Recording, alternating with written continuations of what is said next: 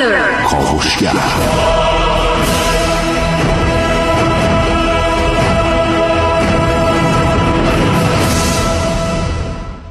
به نام خداوند بخشنده مهربان خانم آقایان دوستان شنونده سلام و صبحتون بخیر.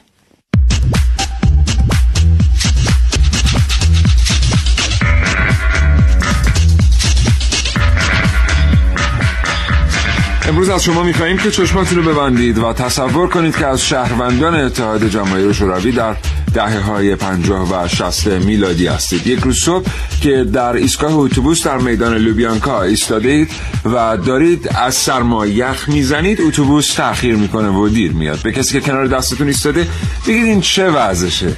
این چه وضع ناوگان حمل و نقل عمومیه؟ او هم با کنار با شما هم صدا میشه و اعتراض می‌کنه. سوار اتوبوس میشید به محل کارتون می‌رسید در اتاق کارتون مینشینید. ناگهان مورین کاگبه هجوم میارن به سمت اتاق شما و شما رو دستگیر می‌کنن. افسری که بالای سر شما ایستاده جرم شما رو اقدام علیه امنیت ملی اعلام می‌کنه.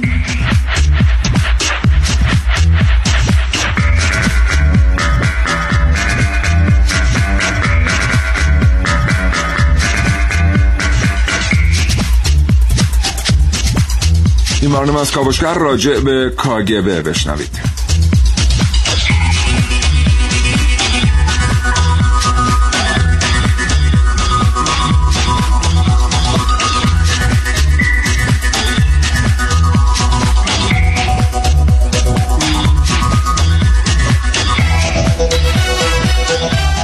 زندگی روزمره فرصت مطالعه کردن رو ازتون سرب کرده. برنامه کاوشگر رو از دست ندید. هرچند که حتی یک برنامه رادیویی هم نمی‌تونه کسی رو که کتاب نمی‌خونه نجات بده.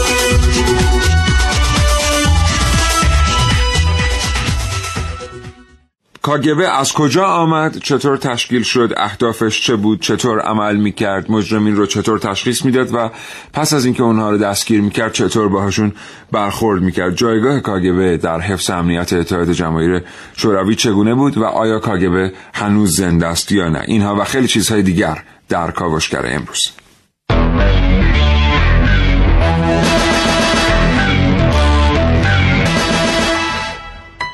در این کاوشگر میشنوید. آموزش شطرنج به جاسوسان کاگبه در برنامه که امروز من ونوس میرعلایی. روایتی از گولاگ در برنامه که من نازنین علی دادیانی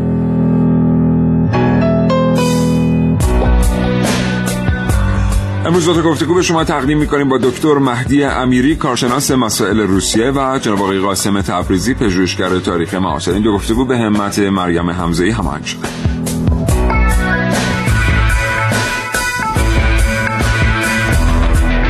این برنامه با شما در مورد ناشنیده ها صحبت می‌کنیم از به حتما این برنامه رو از دست ندید. اگر که به تاریخ شوروی سابق علاقمند هستید مهندسی صدای این برنامه بر مهرداد محمد رضاست و ونوس میرعلی تهیه کننده برنامه رو به شما تقدیم می‌کنیم. ببخشید عرض سلام صبح بخیر دارم خدمت زنده باشید. عرض سلام صبح بخیر دارم خدمت شنوندگان خوب کاوشگر امیدوارم هر جا سالم و سلامت باشن آره. خوبی؟ چشم از من من گروه بیشتر چی؟ نه نمی‌خواد چک کنید دیگه. الان خودم از گروه می‌دونم بیرون که دیگه آقا من از برم سعی می‌کنم اسم کاگبه رو بخونم. خب. بعد میشه کمیتیت آها.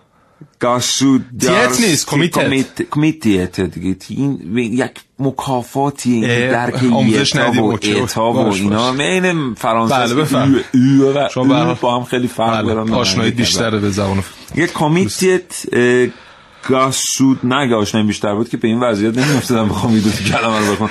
گاسودارست گاسودارست ونوی بزو پاس نوستی میشه به کمیته امنیت دولتی. بله. خیلی اسمش بی خود نیست بهش گفتن کاگبه چون مثلا فکر کن یک می‌خواسته در بزنه بگه من از کاگبه اومدم. بعد همه اینا رو می‌گفت می‌گفته من از کمیته کاست اومدم خیلی سخته. همون کاگبه بهتر. خودشون میگن کاگبه. بله. همین تلفظ رو دارن. بله بله. بعد می‌دونی که از ترکیب دوتا سازمان سازمان امنیت از مکونده بله. و مکوده مونده. مونده. فقط یه که مشترک دارن. نه چجوری اینا رسیدن به کا گه به اون گه و به اسمش کلا عوض مکونده یه چیزی بوده. واقعا بله. اسمش این بوده. سازمانی به اسم مکونده که بله. سازمان امنیت داخلی امنیت داخلی روسیه بوده. بله. پس از مرگ آقای استالین در 1953 بله. این دو تا سازمان با هم ادغام میشن بله. و کاگبه به وجود میاد. البته وجود یا تأسیس سازمان های امنیتی و اطلاعاتی در روسیه بر نمیگرده مثلا 1953 یا 54 که کاگبه تأسیس میشه. خیلی قبلتر از اون در زمان تزارهای روسیه اولین سازمان تشکیل میشه. فکر می‌کنم 1880 آره. بله. 1880 سازمان اخرانا. اخرانا بله, بله. آره. اون تأسیس میشه بعد دیگه میگذره. هر ده سال این اسم عوض میشه و هی تقویت میشه. مثلا از اخرانا می‌رسن به گپیو یو. که ایشالا میگن همون یو دیگه. یو کدوم یو جی پی یوه. نمی‌دونم یو نوشته. آخه بستگی داره. دفتر مدیریت سیاسی کشور بوده. ترجمهش. می‌رسم به گپیو. بعد می‌رسم به گیو گبه. یو ایه ها یعنی در زبان روسی اون چیزی که شما می‌نویسین یو ای خونده میشه. یو انگلیسی نوشته اینجا نمی‌دونم. همون بستگی داره که اینو انگلیسی زش کرده آها. یا همون دستمال خط روسیه. بعد. بعد می‌رسم به چکا و دیگه این اواخر می‌رسم به انکگبه. که بعد از انکگبه امجبه بعد امجبه می‌رسن به کاگبه نمی‌دونم چرا انقدر اصرار داشتن اسم رو عوض روسی زبان عجیبیه. آره. کلمه ها در زبان روسی خیلی بزرگ هستن خیلی بلندن. مثلا شما سلام در هر زبانی جزو کلمه های کم سیلابه. بله. و وقتی هم که کوچیکش می‌کنن معمولا میشه یه سیلاب مثلا میشه های. بله. مثلا در انگلیسی.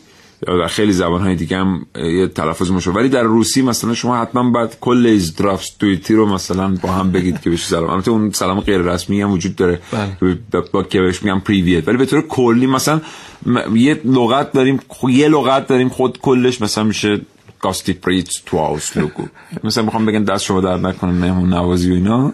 بله. میشه این.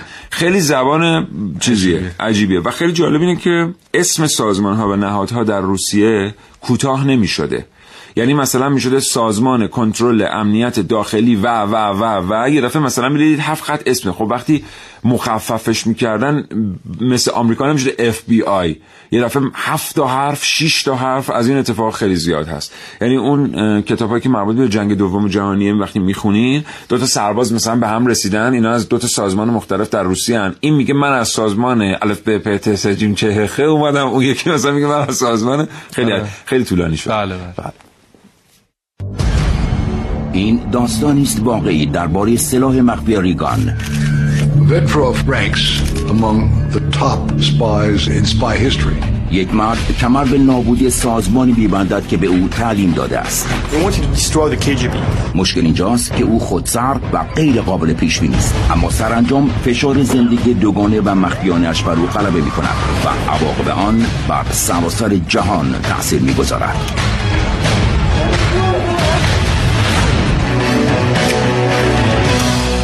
الکساندر لیتویننکو که از منتقدان اصلی دولت روسیه محسوب می‌شد در نوامبر سال 2006 میلادی جان باخت. او افسر سابق های امنیتی روسیه همچون FSB و کا گ ب بود که پس از فرار از روسیه در بریتانیا زندگی کرد. او در نوامبر سال 2006 میلادی پس از ملاقات با دو مأمور اطلاعات روسیه در هتل میلنیوم لندن به شدت بیمار و در نهایت در 19 نوامبر درگذشت. علت مرگ او مسمومیت با پلوتونیوم 210 یکی از اهدافی که به نفوذی ها میدن این است که در تصمیم سازی ها و تصمیم ها اینا اثر بذارن. نذارن تصمیم گیری معقولانه و صحیح صورت بگیر من یادم هست اول انقلاب این آقایون شوروی ها مرتب من مسئول اطلاعات سپاه بودم. هر چند مدت می اومدن می گفتن که این سلطنت طلبا تو ترکیه آمادن می‌خوان به ایران حمله کنن. کاگبه بود اون موقع. کاگبه از بین نرفته گفتن ما اطلاعات دقیق داریم که در آنکارا این سلطنت طلبان نشستن دارن یه برنامه رو علیه ایران سازمان میدن ما میخواستیم این رو به شما بگیم Ваши друзья говорят, что основная проблема Путина, что юридический комитет, он очень любит закон. Он всегда действует в рамках закона. Заставить Путина приступить к بعدها معلوم شد که حرفاشون نه اینکه درست نبوده اما اون مقداری که اینا بزرگ نمایی میکردن اینا درست نبود Вот не помню, рассказывал или нет, когда я пришел на работу в Ленинградское управление КГБ, и мы там планировали какую-то там, уже не помню, мелкую операцию, и один из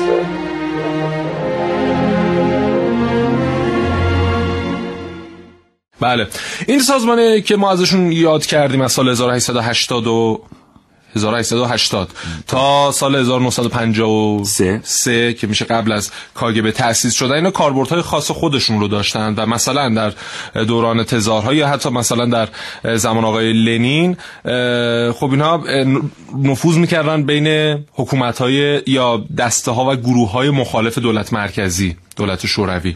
و خب خیلی کمک کردن خیلی جا هم موفق نبودن. یعنی این آخرین سازمانی که قبل از کاگبه بود MGB گفتم یه بله. همچین اسمی داشت.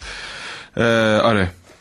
MGB این دیگه آنچنان کارکردی نداشت و بعد از اون بود که اصلا اومدن کلا سیستم اطلاعاتی روسیه رو از ابتدا پای ریزی کردن و رسیدن به کاگبه که دیگه بله. قدرتش بله. برابری می‌کرد با مهمترین سازمان اطلاعاتی دنیا همونطور که محسن گفت از هزار از دهه هشت در واقع از 1900 80 به این طرف سازمان اطلاعاتی منسجم تو روسیه کار می‌کردن. تو 1950 یعنی دهه 50 میلادی یه اتفاقی که افتاد این بود که شوروی با تعدد سازمان های اطلاعاتی مواجه بود. بله. یکی از دلایل ناکارآمدی سازمان های اطلاعاتی شوروی همین تعدد در نهادهای اطلاعاتی بود. به خاطر همین تصمیم گرفتن که نخبگان تمام این نهادهای اطلاعاتی رو جمع کنن در یک نهاد واحدی اسمشو بذارن بعد از MGB اسمشو بذارن کاگبه و کاگبه به این شکل به وجود بود می‌دونیم که 1991 هم که شوروی در حال فروپاشی بود دیگه 1991 فروپاشی کرد در سالهای قبلش سران کاگبه همه مهمه شدن. به خاطر اینکه اونها محکوم بودن به اینکه کار خودشون رو درست انجام ندادن و اتحاد جماهیر شوروی به واسطه تعلل هایی که اونها کردن داره افول می‌کنه. و می‌دونیم که تو همه اون سالها هم شوروی به ترتیبی امنیت خودشون مدیون کاگبه بود و فضای روب و وحشتی که کاگبه ایجاد کرد. ما یه چند لحظه دیگه می‌خوایم به شما گفته بود تقدیم کنیم به یک کارشناس در همین رابطه.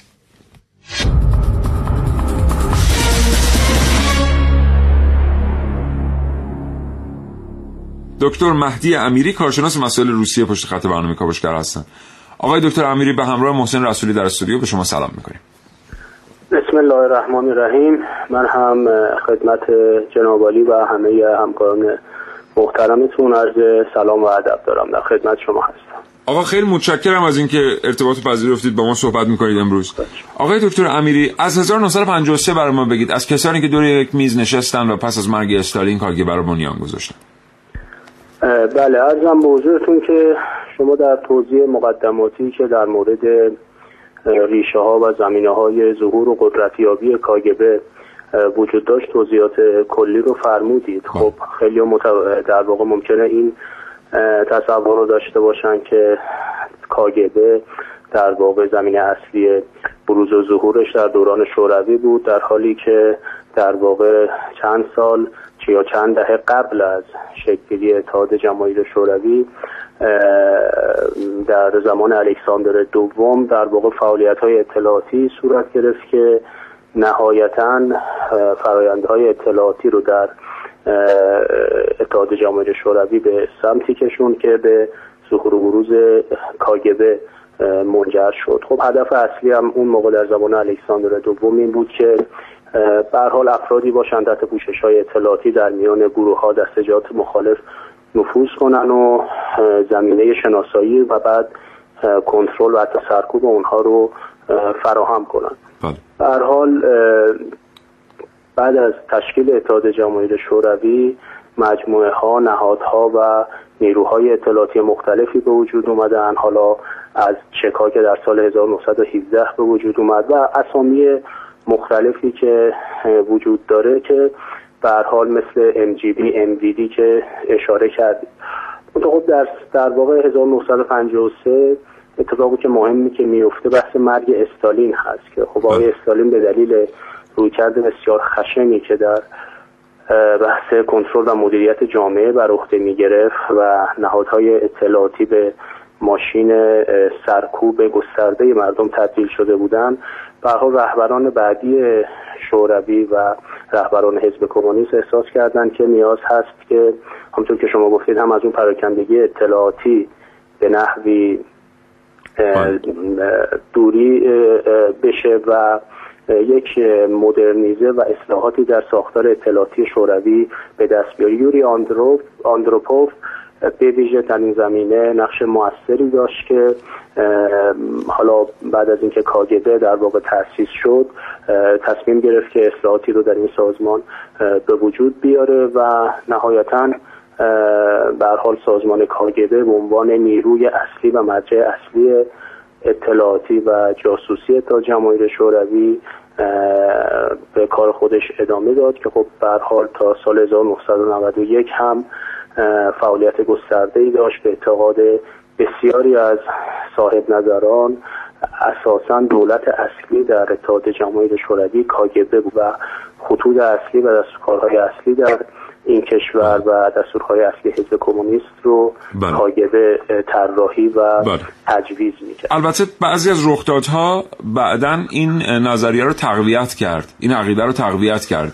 به عنوان مثال خیلی از دولت مردان روسیه از کاگبه آمدند بیرون خود آقای پوتین از افسر... افسران بله. میان رده کاگبه بودند و خیلی های دیگر بله. که حتی بله. در واقع صاحب منصبان و سیاست مدارانی که در خارج از اتحاد جماهیر شوروی در اروپای شرقی به حال اینا نفوذ کردن به نوعی بله. مرتبط با کاگبه بودن ولی به هر حال باید در نظر داشت که در دوران جنگ سرد که به نوعی حالا اون تقابل جنگ سردی بین اتحاد جماهیر شوروی و ایالات متحده امریکا بود. این بازی های اطلاعاتی و فرایندهای جاسوسی بود که نقش اصلی رو در تنظیم روابط دو کشور ایجاد می‌کرد. حالا هم در صحنه بین المللی و محیط پیرامونی و هم در صحنه داخلی. این دلیل هست که ما در واقع در دوران جنگ سرد نه فقط در اتحاد جماهیر شوروی عمدتا در کشورهایی که به حال درگیر رقابت های جنگ سردی بودن شاهد رشد و نمو به حال بله. سازمان های اطلاعاتی بودیم که یکی از مهمترین نمادهاش خب در اتحاد جماهیر شوروی بود و در بله. کاگبه. خیلی سپاسگزارم جناب آقای دکتر. مهدی امیری کارشناس مسائل روسیه آرزوی سلامتی می‌کنم براتون. خدا نگهدار. سلامت باشید. خدا نگهدار. خدا. دهه 80 میلادی مسکو مدرسه زفسبیا по теме дебютной катастрофы.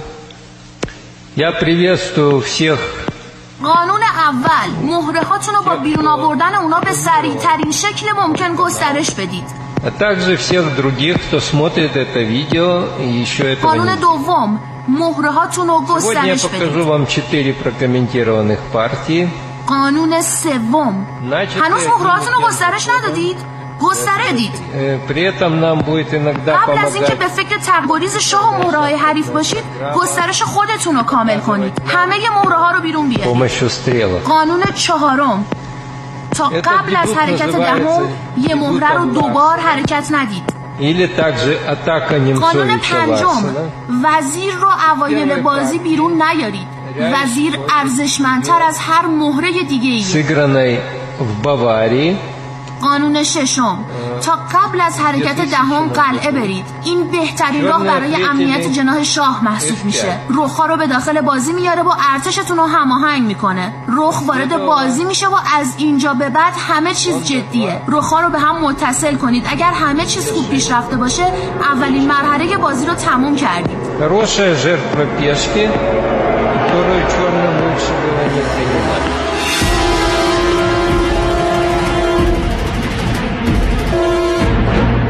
زفسبیا به معنای تفکر شطرنجی.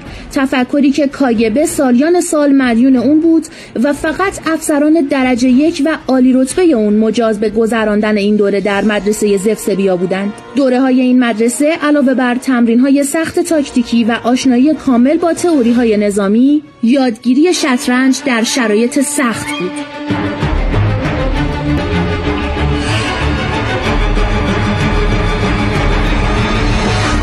ماموران تحت آموزش در اتاقهایی با دمای زیر صفر یا اتاقهایی با شدت گرمای بسیار بالا شطرنج را شروع و به پایان می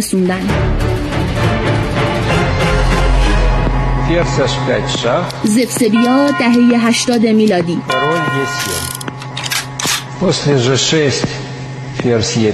تاکتیکا مهمتر از حرکت مهره ها تاکتیکان. به این صدا خوب دقت کنید. وقتی که رفت تنها می‌شد یه هیچ مهره نیست که کمکش کنه. وقتی که همه امیدشو برای پیروزی از دست داده و خسته شده خودشو نابود می‌کنه تا بازی مساوی بشه. توی شطرنج به این وضعیت میگن روخ فداکار. اما یه جاسوس باید تاکتیک قربانی رو خوب بازی کنه. هر وقت که لازم بود یکی از مهره ها رو قربانی کنید تا راه برای نفوذ مهره اصلی باز شه. یادتون باشه نابودی حریف به دست مهره اصلی انجام میشه. هر وقت که لازم بود قربانی شید یا قربانی کنید. شما بهتر از هر کسی می‌دونید که سیاست قواعد خودش اگه با مهرتون درست بازی نکنی کیش و مامات ماموران کاگبه تا سال 1986 و تا قبل از روی کار آمدن میخائیل گورباچوف بر اساس تفکر شطرنجی تحت آموزش بودند و تا آن زمان فقط 15 درصد افراد در این شرایط دشوار موفق به تکمیل دوره و فارغ و تحصیلی از زفسبیا شدند.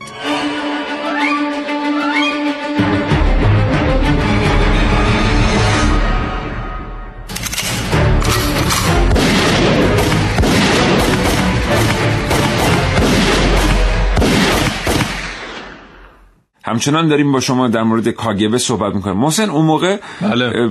این شیوه جاسوسی الان که نبوده تلفن هوشمند و بله. شبکه اجتماعی و بله. نمی‌دونم شنود و البته شنود خب می‌دونیم که کاگبه اصلا ید طولایی در شنود داشته بله. ولی نکته جالب اینه که افسران کاگبه بر اساس اصول مهندسی اجتماعی و تکنیک های روانشناختی می اومدن سراغ افراد و. موفق هم بودن. و این خیلی مسئله مهمی ها. شما فکر کنید کشور به اون بزرگی رو دیگه اینجوری نیست که هر کسی گوشی هوشمند همراهش باشه بتونید سریع پیداش کنید. با استفاده از ترفندهای روانشناسی که رو اطرافیانش اجرا می‌کنید باید پیداش کنید. و بله. خیلی راحت پیدا می‌کرد بله. و نکته جالبش اینه که این در دوران جنگ سرد چقدر کاربرد داشته برای روسیه و چقدر امریکا یا انگلستان سعی می‌کردن که از این تکنیکا یاد بگیرن خودشون استفاده بکنن. خب می‌دونیم یکی در واقع اولین کشوری که نگران اتفاقاتی بود که در کاگبه میافتاد و بعدش حالا در این دو سازمانی که در حال حاضر فعالیت می‌کنن FSB و SVR امریکاست. و بعدش انگلستان. و انگلستان در حال حاضر معتقده که این دو سازمان دارن همچنان مثل کاگبه فعالیت می‌کنن و همچنان همون سیاست های دوران جنگ سرد رو دارن بله، بله. پیاده می‌کنن. و خب خیلی اتفاقات عجیب غریبی رقم خورد. شخصیت های مثلا هنری شخصیت های ادبی و اینها مثل آلبرت کامو مثل همینگوی اینها حتی می‌رفتن با اینا مذاکره می‌کردن که ببینن آیا اینا رو می‌تونن ابزاری برای در واقع نفوذ در کشوری مثل امریکا یا سایر کشورها قرار بدن. و خب خیلی مواقع موفق بودن و میگم که این تکنیک ها الگویی شد برای خیلی از سازمان های جاسوسی دنیا. و بعد از اینکه کاگبه در واقع از تقریبا سال 1991 از فروپاشی شوروی به بعد از بین رفت منحل شد خب قدرت سازمان اطلاعات جاسوسی یه مقدار کاهش پیدا کرد. برای اینکه اینا رو اومدن چند تا بخش مختلف براش تعریف کردن و هر در واقع همون اتفاقی که قبل از مثلا سال 1900 رقم خورد در سازمان جاسوسی روسیه که سازمان های مختلف موازی داشتن کار می‌کردن و هیچ کدوم هم دیگر قبول نداشتن این اتفاق بعد از کاگبه هم رقم خورد. اما ولادیمیر پوتین که اومد در رأس قدرت قرار گرفت همون قدرت قبلی کاگبه رو اومد در قالب این FSB و SVD حلول داد و در واقع البته همونطور که محسن گفت خیلی هم معتقد هستن که کاگبه هنوز همونجاست و اصلا تکون هم نخورده. اسم شده FSB و از این طرف هم نگاه کنیم ببینیم که چرا باید این اتفاق میافتاده. خب ما می‌دونیم که به هر حال کاگبه یک دوره سرکوب داشت. در اتحاد جماهیر شوروی مردم شوروی رو سرکوب کرد به شدت. الان در چند تا از میدان ها در خود در واقع مسکو در سان پترزبورگ در نووروسیس نووسیبرسک می‌بینیم که سنگای یادبودی هست که یادبود سرکوب شدگان توسط کاگبه است. بله. خب به حال کاگبه با این پیشینه ای که داشت نمی‌تونست بمونه با همون نام به عنوان یک سازمان امنیتی اطلاعاتی کشور. از سوی دیگر آمریکایی ها خیلی خوب این عنوان کاگبه کار کرده بودن. مثلا شما مجموعه جیمز باند رو که ببینین که اسمش هم دو صفر هفته بله. دو صفر هفت می‌دونید که کد کشور روسی است بله. مجموعه جیمز باندو که ببینید همیشه یک روس دیوانه با یک سلاح اتمی می‌خواد دنیا رو منفجر کنه یا به گند بکشه یا مسموم کنه یک سوپرمن آمریکایی از راه می‌رسه و جلوی اون رو یه تنه می‌گیره و اگه دقت کرده باشید در یکی از فیلم های جیمز باند حتی آقای باند از هواپیمای جنگنده خودشون میپرن رو هواپیمای جنگنده روسیه یعنی اینجوری آویزون میشن به سوخو در اون سرعت قاعدتا آدم تبدیل به انرژی و بعد تبدیل به نور میشه. ولی آقای جیمز باند همچنان موهاشون هم همون جوری چیزه. خلاصه کچهوارش هم تنشونه. خیلی خوب کار شده بود رو کاگبه. یعنی آمریکایی ها آمده بودن توسط هالیوودی چهره از کاگبه ترسیم کرده بودن که این دیگه کار کرد نداشت. درست. بنابراین هوشمندانه ترین کاری که می‌شد کرد این بود که نام کاگبه تغییر بکنه و بشه سازمان ضد جاسوسی روسیه. ما در تمام دنیا می‌دونستیم که می‌گفتن کاگبه معادل سازمان جاسوسی روسیه است.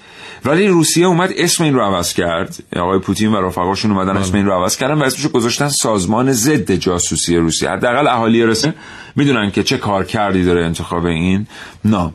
و خیلی هم معتقد هستن که کاگبه همچنان با همون ساختار بیشین کمابیش فعال هست در پشت اسم افسپ و هنوز هم از کارآمدترین سازمان های جاسوسی جهان. خب آخرین اقدامی که رقم خورده از جانب روسیه و خیلی در واقع جنبه خبری پیدا کرد در دوران انتخابات سال 2017 امریکا بود که خب ترامپ اومد در واقع هیلاری کلینتون اومد ادعا کرد که روی کمک کرده به ترامپ که بیاد در رأس قدرت و گفت که نماینده مثلا FSP اومده بوده در اون جلسه که ترامپ داشته یا پسر ترامپ یا داماد ترامپ داشته شرکت کرده و خیلی کمکشون کردن در کمپین ها و اینا. یا مثلا بخشی از انتخابات که به صورت الکترونیکی برگزار شده هکرهای روسی اومدن و امنیت انتخابات رو تضمین کردن. آره آره. و در واقع اینجوری در اذهان عمومی بیان کردند که روسیه کمک کرده که ترامپ بیاد در رأس امور. و من یه مستندی دیدم که در واقع اومده بودن صحبت کرده بودن با آقای پوتین. جوری که ایشون صحبت می‌کرد نه رد می‌کرد این قضیه. رو نه میپذیرفت خیلی جالب بود این اتفاق. که حالا همچنان هم دنیا در حاله از ابهامه که واقعا آیا کمک کرده روسیه نکرده آیا ترامپ موازی که داره اتخاذ می‌کنه به نفع روسیه است یا به ضرر روسیه به هر حال؟ این اقداماتیه که میشه گفت در واقع FSP پشتش شاید باشه. بله.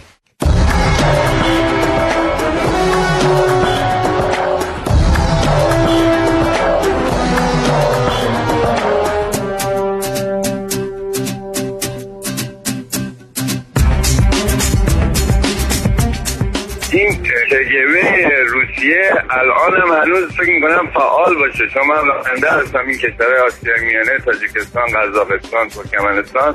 انقدر نفوذ داشته در اون زمان که هنوز هم اسم کگبه رو می‌بریم. مثلا توی درگیری هایی که مثلا یکی از همکارای ما با یه بند خود توی تاجیکستان داشت هنوز هم تخت و واهمه دارم و اسمشو که می‌بری سری کوتاه میاد. نمی‌دونم چی رو با دارم و هنوز هم اون قسمت های سازمان های اطلاعاتیشون مثل آگاهی پلیسشون کگبه میگن. کشور آسیای میانه فکر می‌کنم.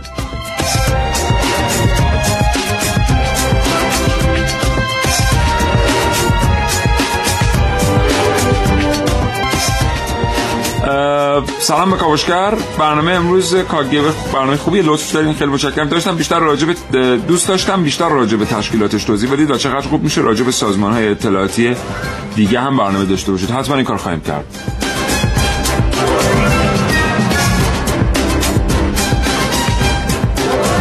من می‌خواستم در رابطه با زندانیان شوروی که خاطرات خودشون در یک کتاب معرفی کردن معرفی کنم اون کتابو. کتاب اجاق سر همسایه است که به دست استاد اتابک فتحالله زاده تالیف شده و بسیار کتاب خوبیه. مثل از برنامه خوبتون. محمد صفرزاده هستم از شهریار. جناب مهندس عقلایی من یه سوالی داشتم. مگه از قدیم نمی‌گفتم این یه جنگ دیرینه بین امپریالیسم و کمونیسم یعنی اتحاد جماهیر شوروی و و آمریکا؟ می‌خواستم ببینم این قضیه چجوریه. مثلا یه سری فیلم های سینمایی رو ما می‌بینیم مثل فیلم اتمیک بلون. میاد راجع به همین سازمان کاگبه میاد فیلم می‌سازه. من می‌خواستم ببینم این چجوری از حقوقهای سینمایی استفاده می‌کنه یا نه واقعا کشور روسیه روسیه سران مملکتیشون اینا اجازه میدن برن مثلا داخل خاک روسیه اینجوری فیلم بسازن. ممنون میشم. نه طبیعتا اینا در خاک روسیه نیست و همونی که توضیح دادیم قبلا. به حال در دوران جنگ سرد از هر ابزاری که می‌تونستن کشورها بر علیه همدیگه استفاده کردن. به خصوص در این دنیای دو قطبی باید یه جوری متحدین بیشتری رو به سمت خودشون میکشیدن و جذب می‌کردن. سینما که از اون ابزارها بود. می‌دونیم که خیلی فیلم های عجیب و غریبی تولید شد در دوران جنگ سرد که آمریکایی‌ها سعی می‌کردن نشون بدن که روس‌ها به دنبال به ویرانی کشیدن دنیا هستن و روس هم تلاش می‌کردن برعکس نشون بدن که وجود آمریکایی ها برای دنیا خطرناکه. اما این فیلم ها حالا اون نکته که می‌خواستم بگم بعدا میگم. بعدا میگی آره این فیلم ها بعضی مواقع یک چیزایی نشون می‌دادن نمایش می‌دادن از ابزارالاتی که جاسوس ها در اختیار داشتن. بله. مثلا یک جاسوسی از روسیه می‌رفت در یکی از سازمان های امریکایی فعالیت می‌کرد و این یک ابزارهای خاصی داشت. مثلا دستکشی داشت که داخل این دستکشه بذار عکسش رو نشون بدم. یک تفنگ خیلی کوچکی تعبیه شده. آره آره. آره. یا مثلا این پیپو ببین شما. آره. این پیپ مجهز به تفنگه. آره که احتمالا با یه فوت گلن اون طرف مقابل از بین میره. و خب اینا وجود داشته. و از سال 1972 به بعد که روسیه تصمیم می‌گیره یک وچه صلح نشون بده یعنی یک رابطه صلحآمیز برقرار کنه با اروپا و امریکا حداقل در ظاهر میاد در کنار این در واقع افراد نخبه رو جذب می‌کنه برای ارسال به همین کشورها. یعنی بله. در قالب مثلا دانشجو یا دانشمند یا کسانی که برای تحقیقات میرن اینا میرن نفوذ پیدا می‌کنن به مؤسسات علمی و نظامی کشورهای دیگه. که مثلا اینها باید حداقل به چهار زبان مسلط می بودن این افراد نخبه. بله. باید می‌رفتن و اقتصاد مثلا لنینیسم رو مطالعه می‌کردن مارکسیسم رو مطالعه می‌کردن تا اگر می‌تونستن برن اونجا نفوذی پیدا کنن این تفکر رو بتونن عنوان تفکر غالب در اون مجموعه که قرار دارن در واقع گسترش بدن. و حالا آموزش های مختلفی که داشتن که چطور در صورتی لو میرن در واقع عملیات انجام بدن در غیر اون صورت چه کارهای دیگه انجام بدن. و خیلی جمعیت انبوهی ارسال میشه به کشورهای اروپایی و امریکایی. بله. و تقریبا میگن 40 درصد دانشجویانی که در روسیه فعالیت می‌کردن و جز افراد نخبه به حساب می اومدن پخش میشن در کشور اروپایی و امریکا. بله. خیلی فیلم هم در همین رابطه اتفاقا ساخته شد. فیلم تلفن رو اگر که دوستان دیده باشن البته دهه 70 و 80 اینه که محال دیده باشن دهه 60 هم حتی احتمالش کمه چون حتی مال قبل از اونه. با بازی چارلز برانسون یکی از فیلم های معروفی بود که در این رابطه ساخته شد که چقدر افسران اطلاعاتی شوروی پخش هستن به قول محسن در اروپای مرکزی اروپای غربی و آمریکا. و از سوی دیگر اگه بریم یه مقدار سراغ ساختار کاگبه کاگبه چند تا بخش خیلی اصلی داره. یه بخش خیلی اصلی در کاگبه بخش تکنولوژی است که همین ادوات و تجهیزات درش تولید میشه. یه بخش اصلی دیگه ما زیاد شد بخشمون. آه. هیچی نمی‌ذارن من حرف بزنم دیگه. چرا بعدی.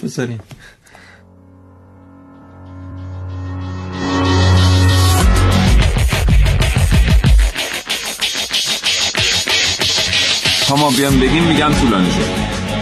من میگم بعد میریم سراغ گفتگو با آقای تفزی کاگبه چند تا بخش خیلی مهم داشته. یکی از مهمترین بخش در کاگبه تکنولوژی بوده. اون بخش بوده که همین ابزار ادوات درش تولید می شده میگن که صنایع مخابرات روسیه مدیونه به بخش تکنولوژی کاگبه به خاطر بله، اختراعاتی که بله. اونجا انجام شده است. یه بخش خیلی خیلی مهمه دیگر بخش آموزش های روانی بوده. یه بخش بخش افسران مخفی بوده. موضوع افسران مخفی در کاگبه موضوع افسرانی بوده که خودشون تا اواخر عمر هم نمیفهمیدند که اینها افسر کاگبه هستن. درست. این آدمایی بودن که فکر می‌کردن اصلا زمینه فعالیت دیگری دارن و به ترتیب دیگری دارن فعالیت می‌کنن در صورتی که منافع کاگبه رو تعمین می‌کردن. چه داخل شوروی چه بیرون از اتحاد جماهیر شوروی.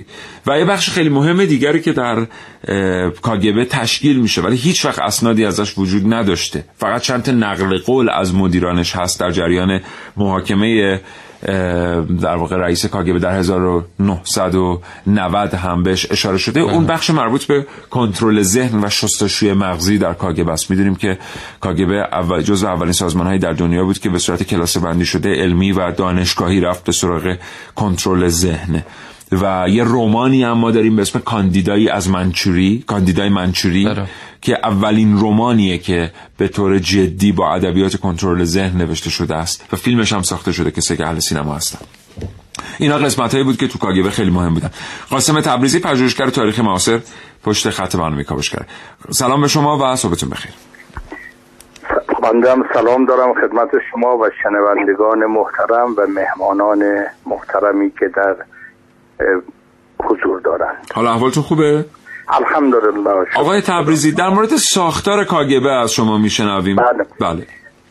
بسم الله الرحمن الرحیم خب مقدمتا اشاره کنیم که چهار سرویس اطلاعاتی در جهان فعال بودند خصوصا در ایران هم فعالیت هایی داشتن یکی سرویس اینتلیجنس سرویس انگلستان دو سازمان سیاه امریکا سه موساد.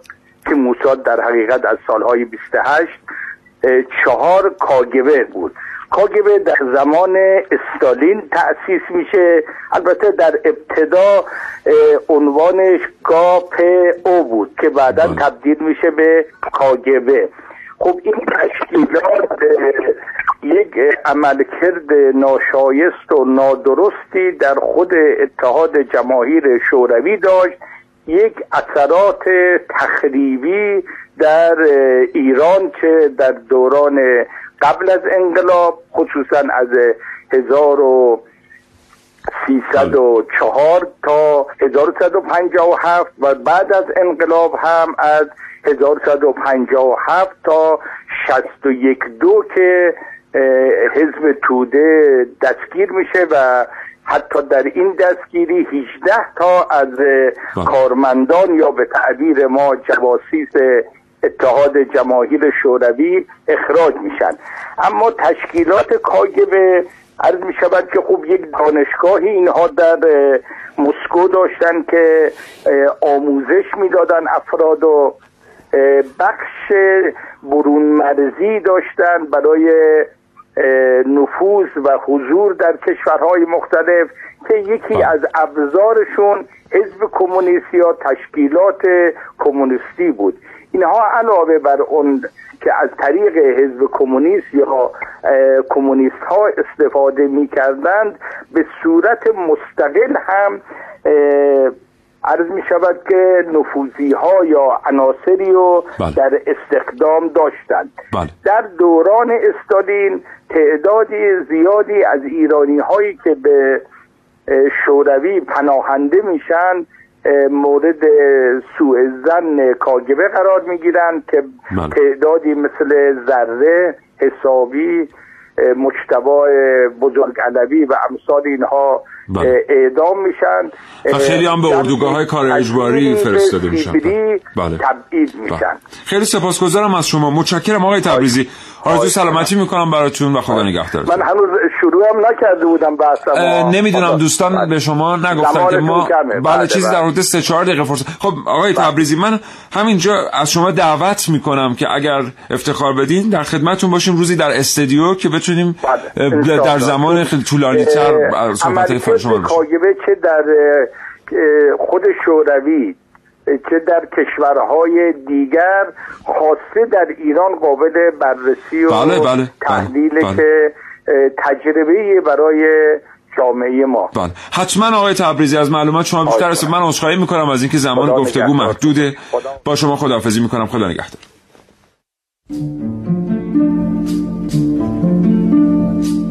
تصور کنید مسئولیت شمردن خودکارهای بچه ها توی کلاس رو به شما واگذار کنن. و شما وقت نوشتن تعداد اشتباهی 13 تا رو بنویسید 12 تا. یا تصور کنید با همگروهیاتون دور هم نشستید و درباره یه اتفاق چند تا جمله شوخی می‌کنید.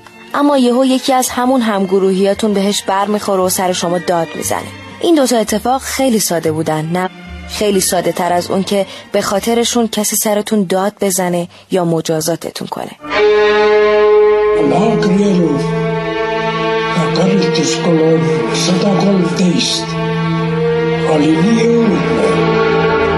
در سال 1929 اداره کل اردوگاه های کار و اصلاح در شوروی سابق موسوم به گولاگ تأسیس شد و کوچکترین اشتباهی مثلا اشتباهاتی که گفتم کافی بود تا زندانیان سیاسی و حتی مردم عادی به این اردوگاه های کار اجباری فرستاده بشن. هر گونه صحبت یا حتی فکر بیمورد و اعتراضی درباره رژیم حاکمه استالین موجب می‌شد که متهم مورد اعدام یا با لطف شخص استالین به گولاگ فرستاده بشه. در این اردوگاه های گسترده محصولات مختلفی تولید می شد که همه زندانیان از مردان تا زنان و کودکان باید برای تولید اونها به سختی کار می کردن و روزانه بیش از 17 ساعت کار بدنی سخت رو تحمل می کردن. این در حالیه که در یکی از عکس های باقی مونده از گولاگ که تعدادی از کارگران و مدیران یک بخش از این اردوگاه ها رو نشون میده پرچمی پشت سر اونهاست که روش نوشته شده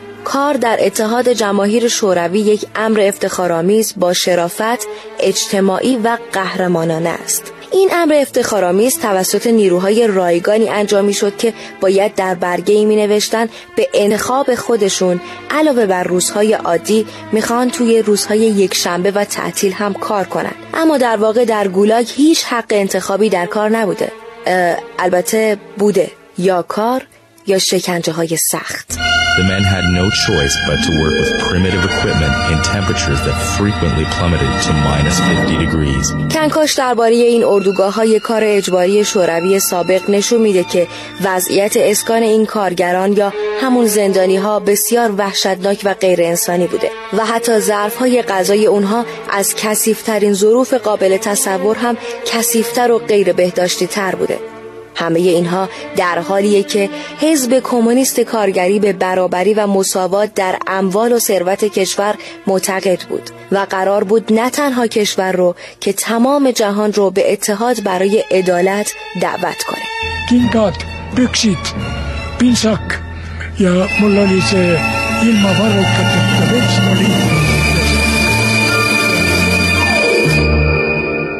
بفرمایید آقا بله. خب ببینید یه خانم آقای بودن که در سال 1936 خانم آقای امریکایی به استخدام کاگبه در میان. و اینها میرن حالا نفوذ پیدا می‌کنن در سیستم اتمی امریکا و آقای که حالا اسم رمزیش پرسی بوده یک دانشمند امریکایی بوده که اشراف کاملی به دانش ای داشته. به صورت رمزی پرسی صداش می‌کردن. هیچ کس هنوز نمی‌دونه که اسم واقعیش چی بوده. این رو در واقع باید صحبت می‌کنن و از طریق تکنیک های کنترل ذهن و اینها مجابش می‌کنن که فرمول دستیابی به بمب اتم رو در اختیار اینها قرار بده. و اینها هم خب چون تحت اختیار کاگبه بودن این فرمول رو در اختیار روسیه قرار میدن و از اون به بعد خیلی اتفاقات عجیب غریبی برای امریکا و انگلستان. عذر می‌خوام. رقم می‌خوره. برای اینکه CIA به دولت امریکا قول داده بوده که تا ده سال آینده یعنی از سال 1936 تا سال 1946 روسیه نتونه به دانش هسته دست پیدا کنه. و این اتفاق در کمتر از 6 ماه رقم می‌خوره. فرمول لو میره و اینا به دانش بمب اتم دست پیدا می‌کنن. CIA پس وچهش پیش دولت امریکا از بین میره. از اون طرف FBI کلی تضمین داده بوده که من انقدر از لحاظ جاسوسی از لحاظ اطلاعات امنیت اطلاعات. دارم قوی کار می‌کنم که اصلا ما هیچ جاسوس روسی در تاسیسات خودمون نداریم. از این طرف این مشکل هم برای اف بی آی رقم می‌خوره و رابطه امریکا و انگلستان هم دچار در واقع خدشه میشه. برای اینکه امریکا هم دوباره بر اساس همین گفته‌های CIA و اف بی آی به انگلستان قول داده بوده که هیچ کشور دیگه ای بمب اتم نخواهد داشت غیر از ما. و این اتفاق زمانی که رقم می‌خوره اصلا یک رابطه اروپا بله. و امریکا دچار مشکل جالب بدونید که پنج سال قبل MI6 با ها هشدار میده. میگه بر اساس یافته های من چند تا افسر اطلاعاتی روسیه وارد دستگاه های امنیتی شما شدن آمریکایی ها میگن که امکان نداره اینطور باشه. به خصوص CIA در اون زمان میاد و دفاع می‌کنه از عملکرد مثبت خودش. اینی که محسن میگه که FBI تضمین داده FBI واقعا میاد تضمین میده. یعنی میگه که من مطالعه کردم تمام آدم ها رو به این ترتیب و این آدمایی که دارن تو سیستم ها کار می‌کنن آدم های سالمی هستن. بعدا خود MI6 این نفوذ رو کشف می‌کنه. این باعث شکراب شدن رابطه انگلستان و آمریکا میشه. این که سرویس های امنیتی انگلستان می‌گفتن که به احتمال قریب یقین آمریکایی ها با علم بر اینکه انگلستان لطمه خواهد دید بله. درست تحقیقاتشون رو انجام ندادن که بعدا می‌بینیم که حل این مثلا توسط CIA و FBI نیست بلکه باز هم توسط MI6 بله. خیلی ها فکر می‌کنن که در اون دوران خود آمریکایی ها بودن که شرایط مدیریت کردن ولی اصلا اینطور نبوده این انگلستان بوده که شرایط رو مدیریت کرده. بله. و خب یک تکنیکی در حال حاضر سازمان های جاسوسی در کل دنیا دارن استفاده می‌کنن و اونم این که انگ می‌زنن به افراد. یعنی هر کسی رو که می‌خوان در واقع تخریبش بکنن دیگه مثل قبل نمیرن ترورش بکنن یک نفر رو اجیر بکنن با تفنگ بره مثلا در یک جمعیتی اون فرد رو از بین ببره میان تخریب شخصیتیش می‌کنن ترور شخصیتیش می‌کنن. و این تکنیکی بود که کاگبه اولین بار استفاده کرد و اومد از این فرمول تبعیت کرد که شما باید برای مردم دروغ رو مثل یک حقیقت در واقع جا بندازید. بله. و این انگ زدن به رهبران در حزب‌های مختلف در کشورهای مختلف از اون تاریخ به بعد در واقع رواج پیدا کرد و خب خود اف بی آی هم بعد از اون خیلی استفاده کرد از این MI6 FBI اینها خیلی بله خود آقای وینستون چرچیل هم که میگه دروغ هرچی بزرگتر باشه راحت‌تر میشه به عوام فروختش. این نکته دوم بله. تو یه چیز دیگه هم می‌خوای بگی؟ همین تکنیک اطلاعات غلط همین بود در واقع اساس و بنیان من اینم بگم تا نمونده. اتحاد جماهیر شوروی به تکنیک ساختن بمب‌های اتم کوچک در ابعاد یک ساک دستی دست پیدا می‌کنه. بله. و تعداد بسیار زیادی از این بمب‌های اتم ساخته میشن و توسط مأمورین کاگبه در آمریکا و اروپا جاسازی میشن. تعداد خیلی زیادی از این بمب‌ها. قبل از این که اون عملیات اصلی کاگبه در اروپای غربی و آمریکا شکل بگیره. یکی از افسران عالی رتبه اطلاعاتی کاگبه در دام ماموران MI6 میفته. بله. و در جریان بازجویی ها نشر اطلاعات میده که بله چنین کیف های وجود داره به این ترتیب وارد شده. بعضی از منابع نوشتند که قریب به 1600 ساک حاوی بمب اتم کوچک جمع آوری میشه از اروپای غربی و آمریکا. بله. و اینکه اگر این عملیات موفقیت آمیز انجام می شده چه اتفاقی می افتاده برای نه آمریکا نه اروپای غربی بلکه برای وجهه سازمان های امنیتی اروپای غربی و آمریکا خیلی سوال بزرگیه در ذهن کسانی که پژوهشگر حوزه تاریخ هستن. درست. یعنی عملا اگر این عملیات به بار می نشسته که دیگه واقعا در دقایق پایانی جلوش گرفته شده معلوم می شده که واقعا کاگبه برتری داره بر MI6 و CIA و از اون به بعد احتمالا نگاه دنیا به قدرت امنیتی و اطلاعاتی کشورها عوض میشه. و در حال حاضر و در حال حاضر می‌دونی که کشورهایی که دارای بمب اتم هستند مثل امریکا یا مثل روسیه اینها در واقع رئیس جمهورشون یک کیف سامسونتی همیشه در بخشی از خودروی اختصاصی که در اختیارشون هست قرار داده شده تعبیه شده که هر زمان این کیف به این خاطر در واقع فرمان استفاده از بمب اتم از طریق اون کیف در واقع صادر میشه به فرماندهان نظامی این کشورها. که اگر مثلا آقای پوتین در جای دیگر از دنیا هست همیشه با اون خودرو در واقع میره به کشورهای مختلف و دسترسی به مثلا کاخ کرملین نداره یعنی در خود روسیه نیست. از طریق اون کیف سامسونت و تجهیزاتی که در اختیارش هست فرمان استفاده از بمب اتم رو صادر کنه. با این که خیلی خیلی ممنونیم از دوستانمون در پخش که ما فرصت دادن تا ساعت ده ما بریم. خیلی ازشون سپاسگزاریم ولی با این حال فکر می‌کنم یه برنامه دیگه ما حتما در مورد کاگبه در مورد گولاک و آدمهایی که از گولاک فرار کردن این مطالب موند حتما به اطلاع شما خواهیم رسون دو هفته دیگه باز برنامه ما رو در مورد کاگبه و فعالیت های کاگبه در ایران بشنوید چون کاگبه در ایران اتفاقات خیلی مهمی رو رقم زد ولی هرگز اونطور که میبایست موفق نبود. بله. ممنونم محسن به تو موفق باشید. خدا نگهدار. متشکرم دوستان شنونده ممنونم از اینکه تا این لحظه با ما همراهی کردین. یادمون باشه که کاگبه خیلی خیلی تلاش کرد که این منطقه غرب آسیا رو در اختیار داشته باشه منابع انرژیش رو و کشورهای تعیین کنندش رو همونطور که سایر کشورها تلاش کردن با سرویس امنیتی و جاسوسیشون. اما خدا رو شکر حداقل این کشور ما امن و ایمن مونده و اتفاقاتی که برای کشورهای دیگر افتاده مثل افغانستان براش نیفتاده. آرزو سلامتی می‌کنم. امیدوارم که همچنان شنونده ما باشید. ما حتما در مورد این ماجرا گران شدن خودرو و افزایش قیمت عوارض خروج از کشور برنامه خواهیم داشت. تا فرصت دیگه هم درست باشید. خدا نگهدار.